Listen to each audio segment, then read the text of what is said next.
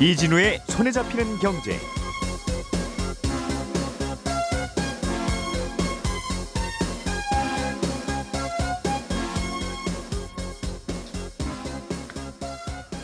안녕하십니까 이진우입니다. 정부가 1가구 1주택자의 부동산세, 종합부동산세 부담을 좀 덜어주는 내용의 세제 개편안을 얼마 전에 발표했었죠. 그런데 국회에서 통과가 잘 안 되고 있습니다. 제주도에는 렌터카 총량제라는 게 있는데요. 다음 달 20일까지인 렌터카 총량제의 기한을 제주도가 2년 더 연장하기로 하면서 또 찬반 양론이 부딪히고 있고요. 아르헨티나에서는 물가가 올라도 너무 올라서 아르헨티나 국민들이 시위를 벌이고 있답니다. 조금 전에 말씀드린 내용들 오늘 뉴스 정리해 보겠습니다. 8월 22일 월요일 손에 잡히는 경제 바로 시작합니다.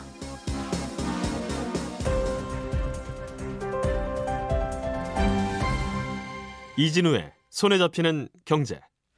예, 경제 뉴스를 깔끔하게 정리해드리는 시간입니다. 박세훈 작가, 한국경제신문의 나수지 기자, 그리고 오랜만에 나오신 김현우 소장님과 함께합니다. 어서 오세요. 네, 안녕하세요. 예, 충전된 에너지로만 보면 김현우 소장님이 오늘 프로그램 다 하셔도 될 만한 아니, 네, 아주 얼굴이 화사하게 오, 해십니다 예, 바뀌어서 휴가 마치고 돌아오셨어요. 네. 예. 종부세 개정안 이 몇 가지 있었는데 네. 에, 이 중에서 꼭 올해 좀 통과시켜야 되는 음, 일정이 있는 법안이 국회 통과가 잘 안 되고 있나 봐요. 네, 그렇습니다. 1주택자에 대한 종부세 특례가 거기에 해당되는데요. 네. 어, 6월 21일에 발표했었던 이제 부동산 대책에 나왔던 내용입니다. 그러니까 1세대 1주택자에 대한 종부세 특별 공제를 지금 현행 11억 원에서 14억 원으로 늘리는 내용. 네. 여기에 포함돼서 뭐 일시대, 일시적 2주택자에 대한 예외라든가 뭐 상속주택이나 지방 저가주택은 이제 주택수에 포함시키지 않는다. 뭐 요런 내용들이 담겨 있었던 부동산 대책이었는데 음. 요게 이제 에, 올해 부터 적용이 되는 거고 뭐 다주택자에 대한 완화라든가 세율 조정은 내년부터 적용되는 예, 내용이니까 요거는 상관이 없습니다. 아, 대책이 요게 부동산 대책이 발표됐을 때만 하더라도 여야 의견 크게 다르지 않아서 그때 말씀드릴 때는 국회 문턱 넘는 건 어렵지 않을 것이다라고 말씀을 드렸었는데 예. 아, 현재 지금 국회에서 아예 다루지도 못하고 있는 상황입니다. 그러니까 이 세법이 개정되려면 일단 그 절차를 보자면은 에, 해당 내용이 이제 조세소위원회라는 것을 거, 거치고요. 그 다음에 예. 기획재정위원회, 법제사법위원회, 그리고 최종적으로 이제 국회 본회의를 통과를 해야 되는데 네. 에, 가장 첫 번째 관문인 조세소위원회 이 위원장 자리를 놓고 지금 여야가 합의를 못 하고 있어요. 음. 이게 구성 자체가 안 되니까 여기서 다루지를 못하는 겁니다. 여당에서는 다루, 다뤄야 이제 통과가 되는데 네 아예 그럼 컨베이어 벨트 위에 못 올라간 거네요. 맞습니다. 이 음. 컨베이어 벨트에 누가 쓸 것이냐 이게 구성이 안 돼서 그런 건데 네. 여당에서는 이 위원장 자리가 전통적으로 여당 자리다라고 음. 얘기를 하고 있고 더불어민주당에서는 일방적으로 어 지금 뭐 부자 감세나 이런 것들을 견제하겠다라는 입장에서 어 위원장 자리를 내줄 수 없다 라고 주장하고 있는 상황입니다. 원래 국회에서 계류 중인 법안은 뭐 이것뿐만 아니라 하나 둘이 아니고 그렇죠. 2년째 계류 중이다가 이제 그냥 다시 폐기됐습니다. 네. 이런 것도 하나 둘이 아니라서 맞습니다.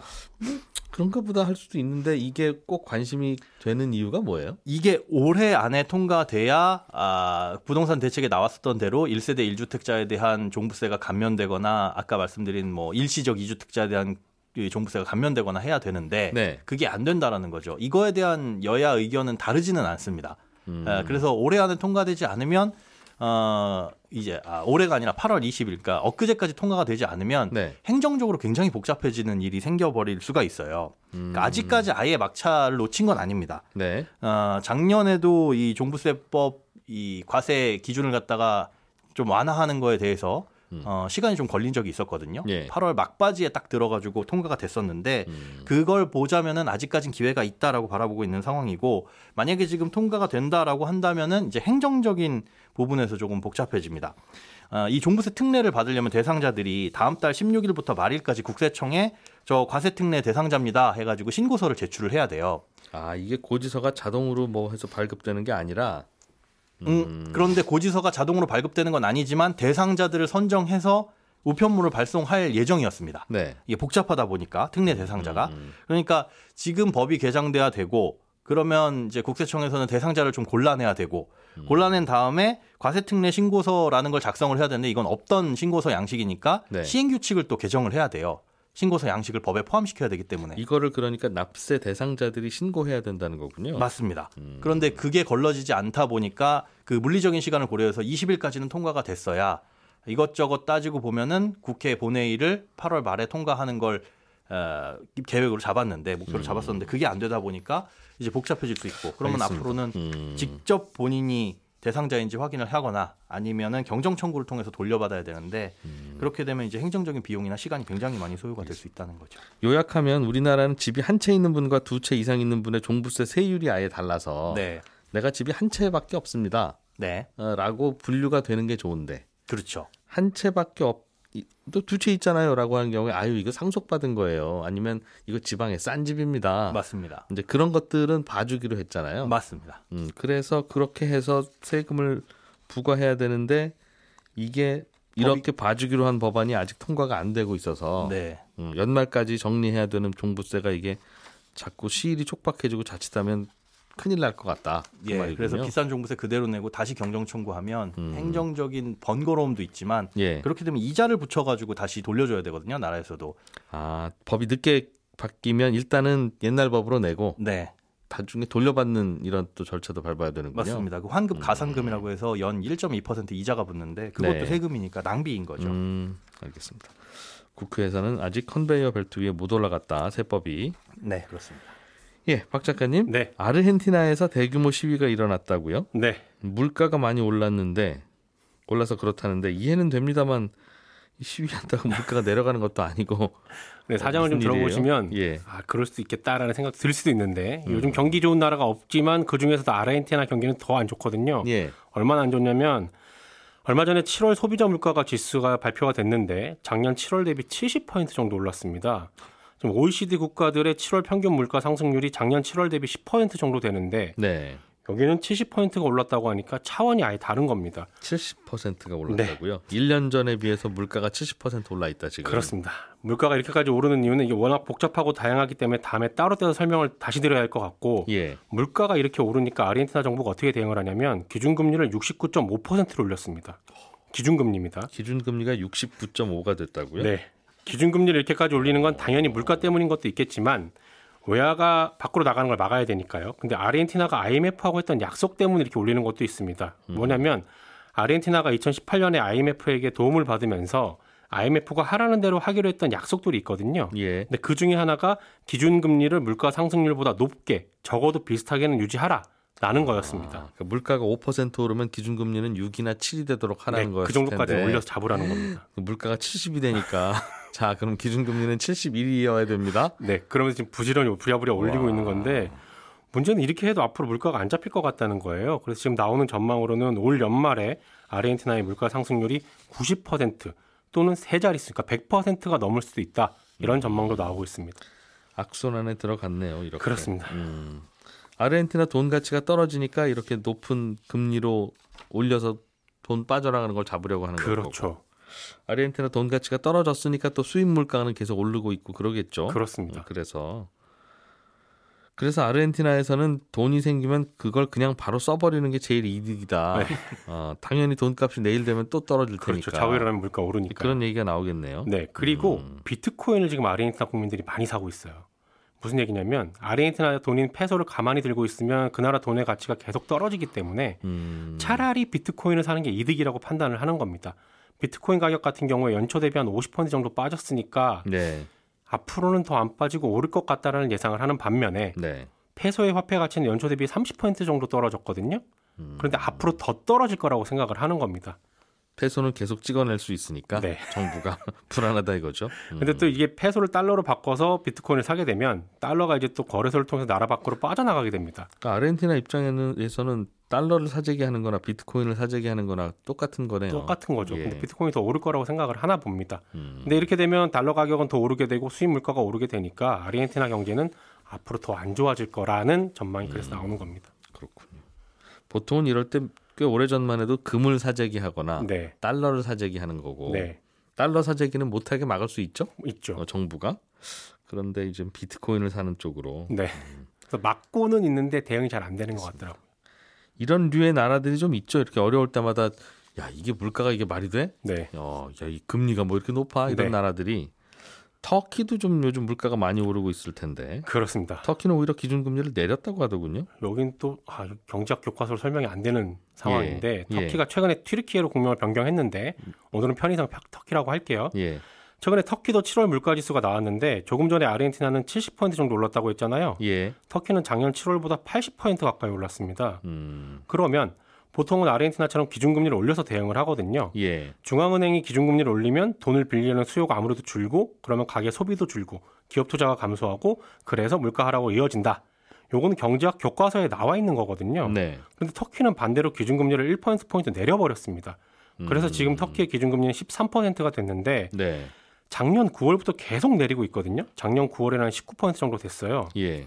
근데 기준금리 이렇게 내려버리니까 터키 돈 리라와의 가치가 당장 또 떨어집니다. 외국인들은 이제 리라화 안 가지려고 하겠죠. 그렇습니다. 음, 아르헨티나 페소야 갖고 있으면 이자를 69만큼 준다고. 네. 어, 그래도 이자는 주는데 어, 터키는 이자도 이렇게 안 주니까 빠져나간다는 건데. 그렇습니다. 작년 초만 해도 1달러당 한 7.5리라 정도였는데 지난 금요일에 1달러당 18리라 찍었거든요. 네. 가치가 두 배 가까이 떨어진 겁니다.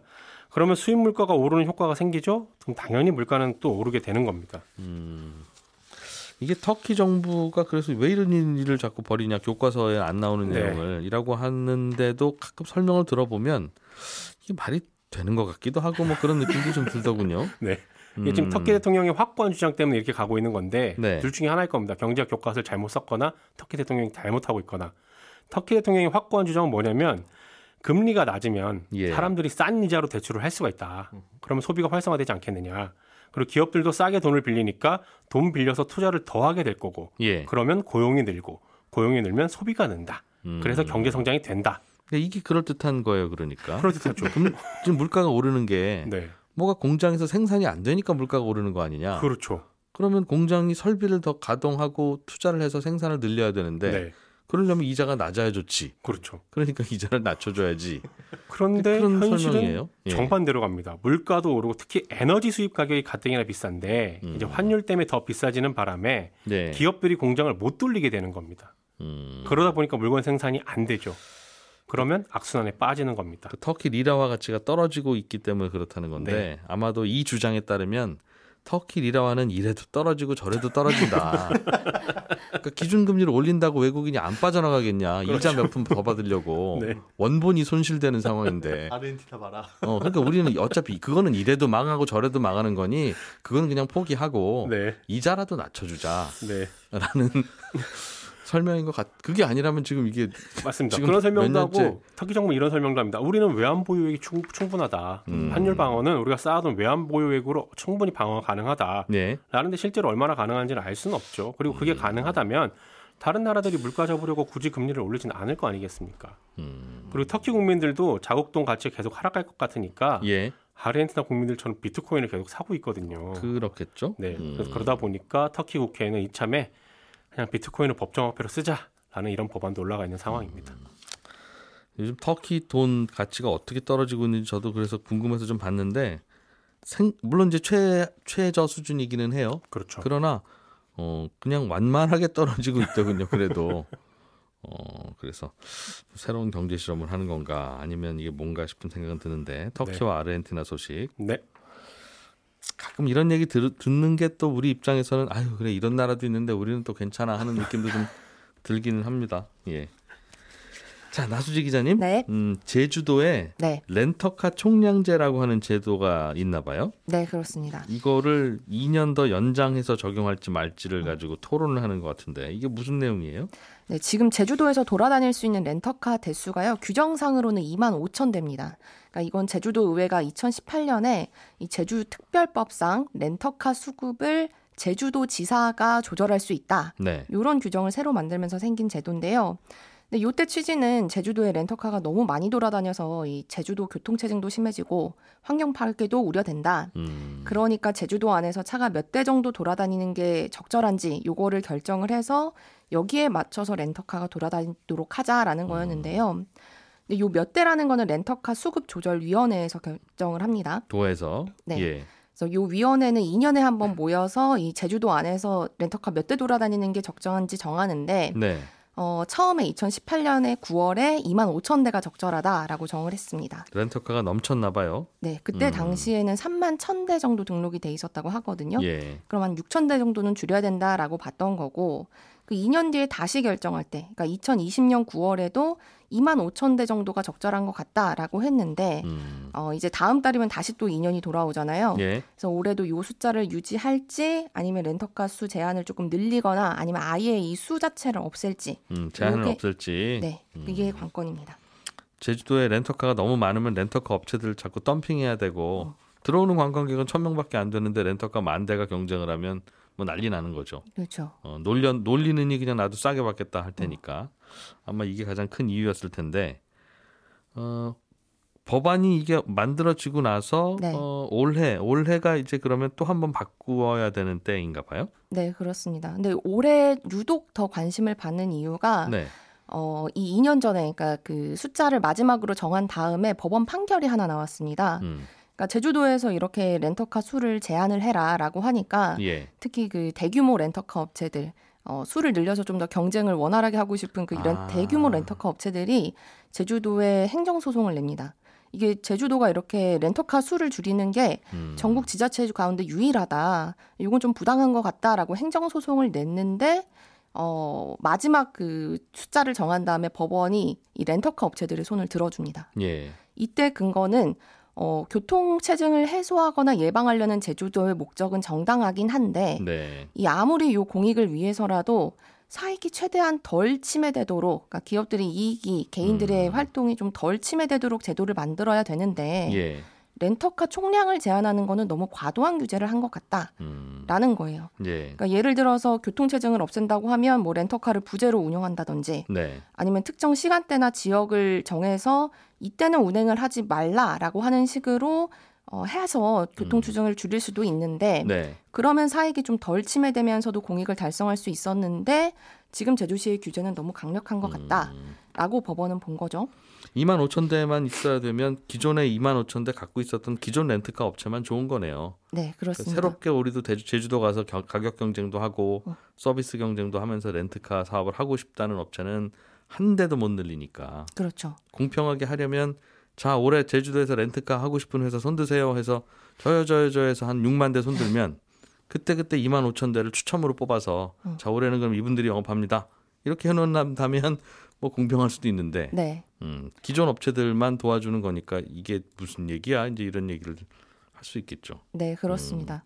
근데 이렇게 법원이 렌터카 업체들 손을 들어줘 버리니까 어, 그때 한 3만 1000대 정도 있었다고 했잖아요. 그러니까 제주도, 제주도의 원래 의도대로면 2만 5천 대까지 줄여야 되는데 네. 법원이 어, 기업들의 편을 들어주니 적극적으로 줄이라라고 하지 못하고 음, 어, 새롭게 허가는 내주지 않는 식으로만 대응을 하고 있습니다. 기존 렌트카 업체의 반발에 못 이겼군요. 네. 제주도가. 예. 그래서 규제는 2만 5천 대인데 그래서 실제 굴러다니는 렌터카는 지금도 한 3만 대 정도 수준이거든요. 음, 그리고 지금 더 관심을 받는 게 이 지금 코로나로 해외 여행이 어려워지니까 제주도로 여행을 하려는 수요가 굉장히 많이 몰렸잖아요. 네. 그러면서 렌터카 가격이 코로나 이전보다 한 두 배 정도 뛰었습니다. 음, 그러니까 이번 여름 휴가 때는 차 한 대당 하루에 급하게 빌리면 30만 원까지도 주고 빌려야 된다. 막 이런 음. 얘기들도 있었거든요. 네. 근데 이렇게 렌터카 가격이 비싸진 게 어, 총량제 때문에 수요를 음. 공급이 따라가지 못해서 이런 논리에 힘이 실리면서 예. 이 렌터카 규제 연장에도 또 관심이 쏠리는 상황이고 음,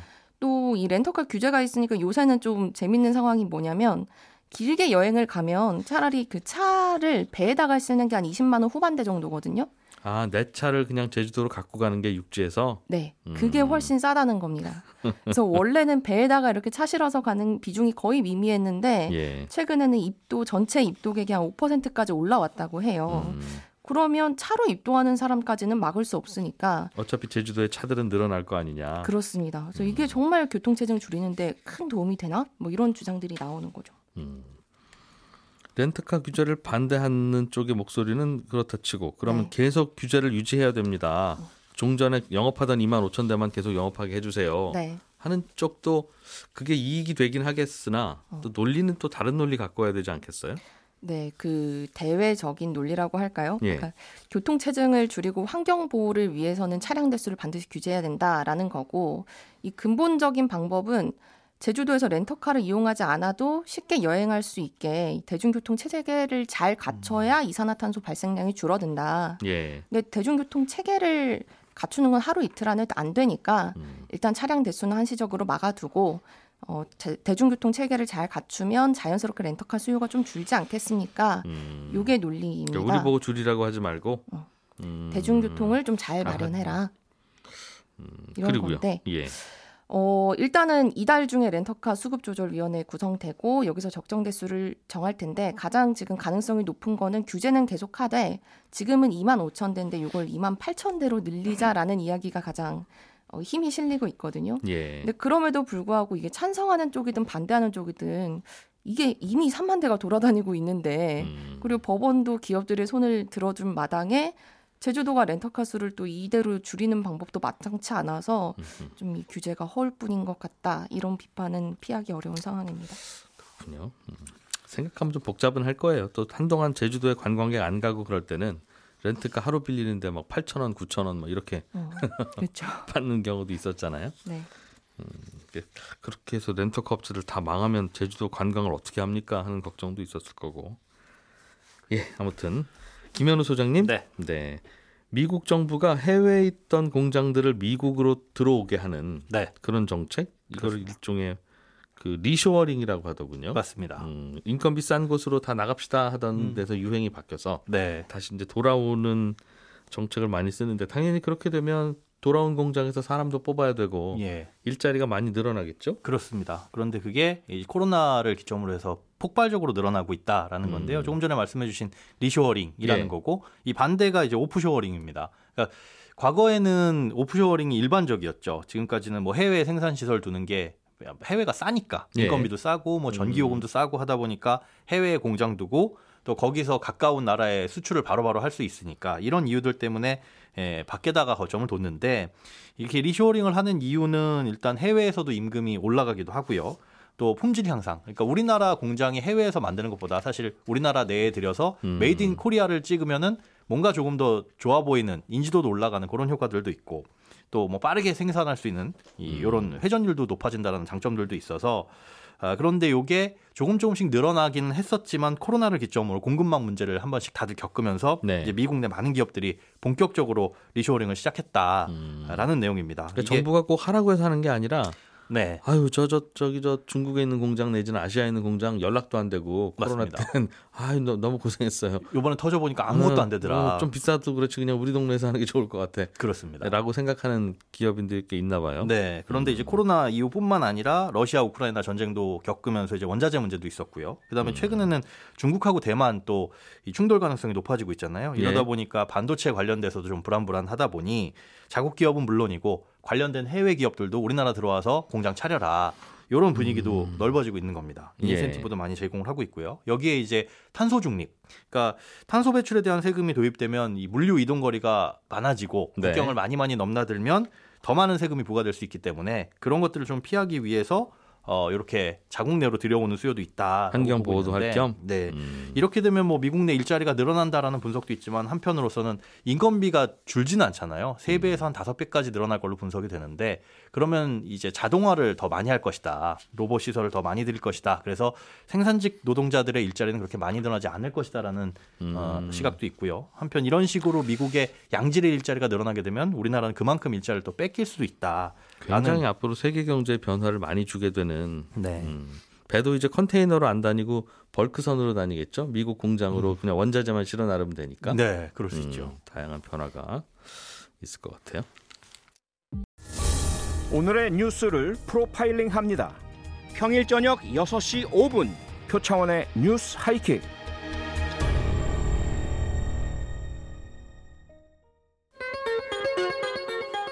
네, 저는 11시 5분에 이어지는 손에 잡히는 경제 플러스에서 또 한번 인사드리러 오겠습니다. 아침 방송 여기서 마무리하죠. 고맙습니다.